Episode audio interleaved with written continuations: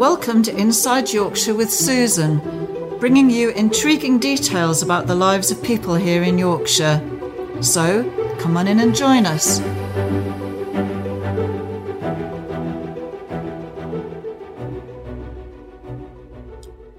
Hello, Susan here, Inside Yorkshire. Now, just for a, a different type, a different episode this week, you've just got me. Um, I had recorded a couple of, um, of business recordings for the next episodes, but in fact, with the current situation with coronavirus, the businesses are closed, so it doesn't really seem to be much point in putting out episodes until they are, are back up and running again. At the moment, I'm working from home and not going out face to do face to face interviews. So the future from now on will be in the next month, maybe two months. I'm going to be doing remote interviews once I can get that set up. It's definitely the way forward anyway. Um, and it's something that I have been considering doing in the in the future, but this has obviously forced my hand because now it doesn't seem to be a, a socially responsible thing to do to actually be going out and traveling and um, making you know going out and visiting other people to interview them. So if anyone has any suggestions for guests in Yorkshire or with connections to Yorkshire who you think would be interesting for a podcast episode then email me, get get in touch online, and uh, and let me know because uh, if they're happy to be a guinea pig, um, as far as the technology is concerned, I will do some practices first, but um, it uh, it will be an interesting way forward, I think, for future episodes. Um, one one thing last year, I mean, I also work for the National Park Authority, and last year we had a, a trip to Latvia with um, I think there were 17 of us all together. So um, from several of the national parks. So I had I came back. I took my recording equipment with me, and I came back with 72 recordings, which I have been trying to put together for an episode. So, well, it won't be just one episode, will it, with all of that? So now would seem to be the way forward. I've got that to uh, to edit, and uh, and and that will be uh, something that will go out in the next couple of weeks once I've got it sorted. I don't have the excuse because now I'm working from home.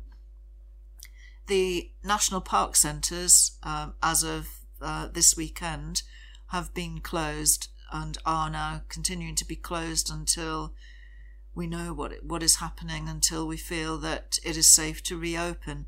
The national parks themselves are not closed, and we've had an unusually um, high number of, vi- of, visitors coming to the area in the, the, last, well, certainly the last few days.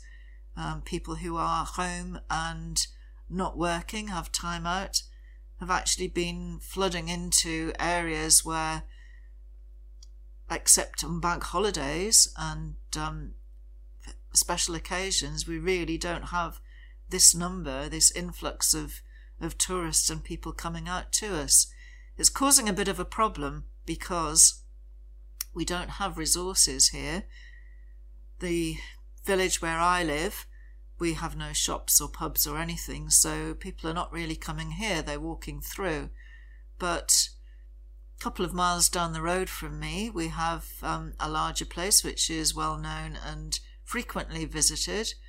And we've only got one village store, a couple of bakeries. All the pubs and cafes are closed now. So if people are visiting and visiting the and then going to the village the village store and stocking up on items there and to the bakeries buying all the bread great for the local businesses, but for our aging population and some elderly people who don't drive, not just the elderly, some people who don't drive and are finding it difficult to get out now to actually shop anywhere else. if you come here and you buy up all of our stock from our one little village shop, there'll be nothing for them. So I, I would ask, please, if you are coming out to us, that um, firstly, you take note of the social distancing policy. I know our chief executive of the National Park Authority, David Butterworth, has actually put um, some has put some information out to say that social distancing is so important that if you feel that you can't do that, then really we would rather you didn't come. That seems very unpopular thing for me to say, but none of us really know where we're going forward with all of this. I think it's going to get worse, a lot worse, before we come out the other side. Um, I think that is not something that we're guessing on, that's something that the scientists are all saying and predicting. So please, if you don't feel that you can social distance, then uh, take your take your exercise elsewhere and uh, try not to spread the virus to what is an aging population out here. I think a lot of people are very worried about it.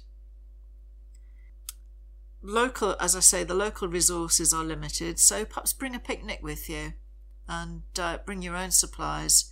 We're not saying don't come. It's a beautiful area and everyone wants to get out in the fresh air. And in fact, to get away from the towns and cities is um, is very good for a lot of people, but uh, just be careful in how you're doing it. That's all we ask. Working from home and spending a lot more time at home can have um, positives and also negatives.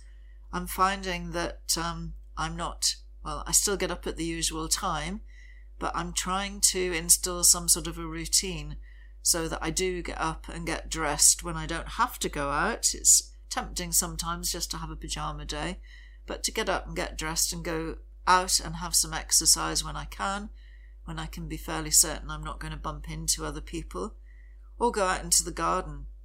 I think we're going to be a nation of um, fabulously tidy homes and uh, and wonderfully tended gardens uh, while we're all spending time away from work.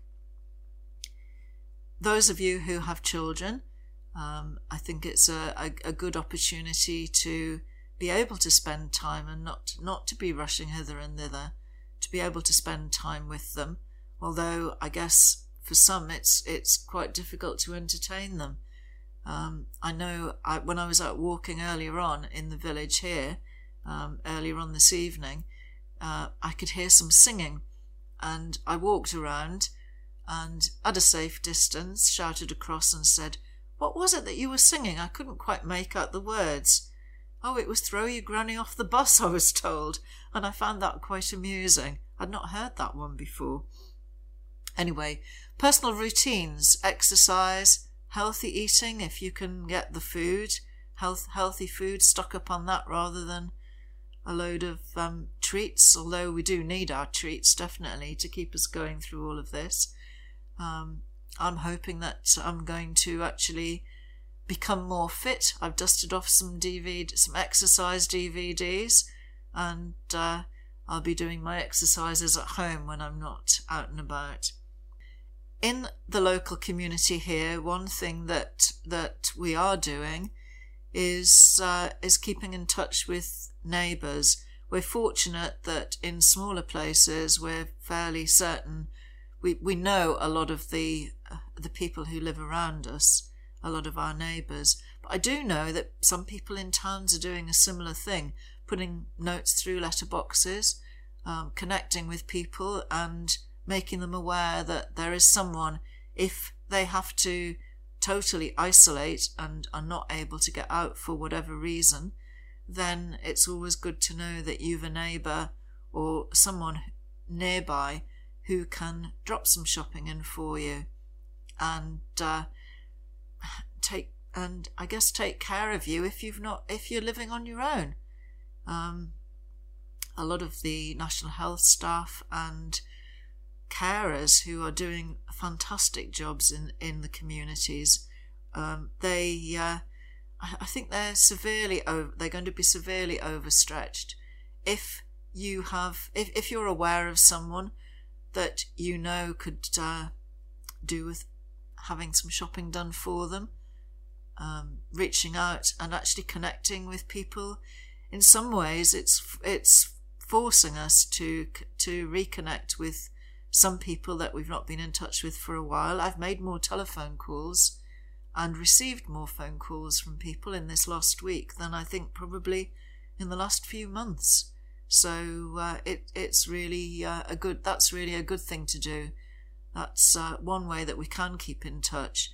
And for those of us who are au fait with the with technology, it's uh, fantastic being able to do video calls and actually see people. I can't visit my grandchildren at the moment, and uh, it, it's just brilliant for me to be able to actually see them. At one time, I'd have said no, I don't think video telephone calls are something I'd be comfortable with, but it's amazing how quickly you you actually adjust to it and it can help tremendously at times like this when you can't actually go to see people. It's been Mother's Day today. I'm recording on the Sunday and uh, it's been Mother's Day, and a lot of mothers have uh, have not had visits from family this uh, this year because people are very conscious that uh, it's not really the best thing to do. It's not the kindest thing. In fact, the best Mother's Day gift probably is not to visit at present. Um, anyway, I could go on for a while here, but uh, I'm going to close up now and just say that if you would like anything actually recorded on here? Anyone that you feel would be good to interview, someone who I can interview remotely, then please do get in touch and don't feel bad that we're that we are saying um, about visiting in in the Dales and not just the Dales in rural and more tourist areas where people have just been I think, flocking out to the coast as well. Don't feel that we're actually being horrible in saying, if you're going to come, then please be responsible and social distance. Um, it'd be good to see you, but across the other side of the road, which sounds a horrible thing to say, but um, people are people are doing that now, crossing the road when they see someone coming the other way, and uh, but still, you can have a smile and a wave, and a conversation at a safe distance. And in the meantime, we'll be back with you next week. So, this is Susan signing out from inside Yorkshire.